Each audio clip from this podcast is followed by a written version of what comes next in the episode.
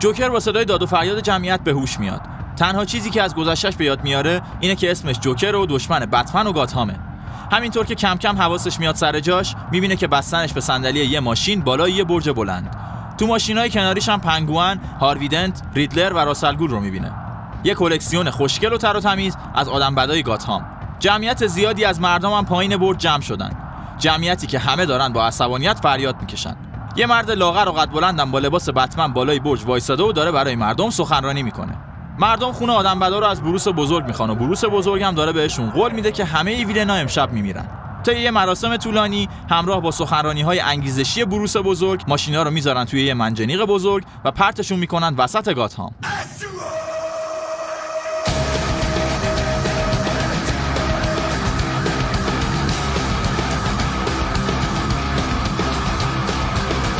مینی اپیزود اول پادکست کومیکولوژی آی جوکر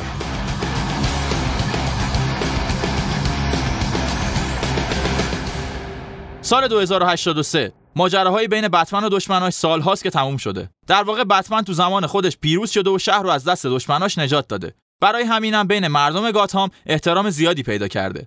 سالها گذشته و این احترام کم کم تبدیل به تقدس شده و مردم گاتهام یه فرقه جدید ساختن و رسما بتمن رو به عنوان خدا میپرستن.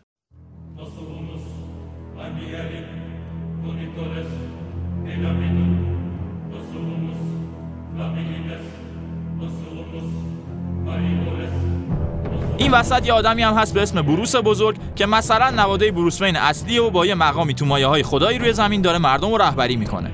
وضعیت گاتهام تحت حکومت بروس بزرگ افتضاحه. مردم از شدت فقر به خاطر یه لقمه نون همدیگر رو می‌کشن. ولی هر روز به درگاه بروس بزرگ سجده شکر به جا میارن که ایول خدا رو شکر امنیت داریم و ویلنی نیست که اذیتمون کنه. اما بروس بزرگ برای اینکه قدرتش رو بین مردم حفظ کنه به دشمن نیاز داره. برای همینم هر سال 21 دسامبر یا به فارسی سلیس شب یلدا 5 تا آدم بدبخت رو با جراحی پلاستیک فوق پیشرفته شبیه 5 تا ویلن تاریخی گاتهام درست می‌کنه. حافظشون رو هم پاک می‌کنه و همراه با ماشین پرتشون می‌کنه توی نقطه رندومی از شهر. ویلنای بدبخت سعی می‌کنن فرار کنن اما بروس بزرگ به کمک ردیابایی که تو بدنشون کار گذاشته پیداشون می‌کنه و جلوی چشم مردم به طرز فجیعی اعدامشون می‌کنه.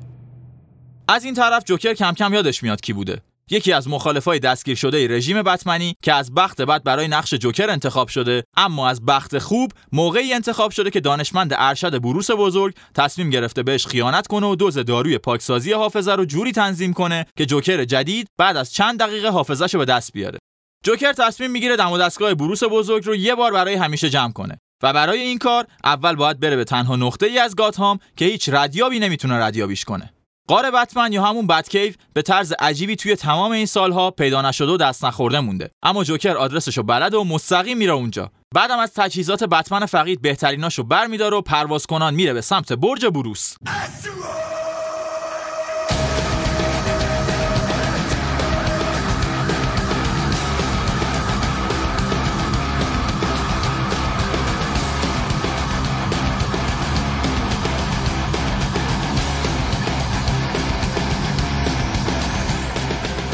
بروس بزرگ در حالی که تمام ویلنا رو کشته و فقط جوکر باقی مونده داره طبق معمول برای مردم سخنرانی می‌کنه که یهو می‌بینه یه جوکر خندون با لباس بتمن داره میاد سمتش.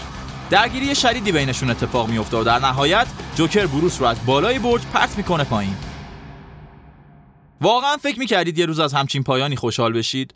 منم فکرشو نمی‌کردم. اما داستان آی جوکر از سری السوردز دی سی به همون نشون میده که زمان بعضی وقتا ممکنه مرز بین قهرمان و ویلن رو کاملا محو کنه.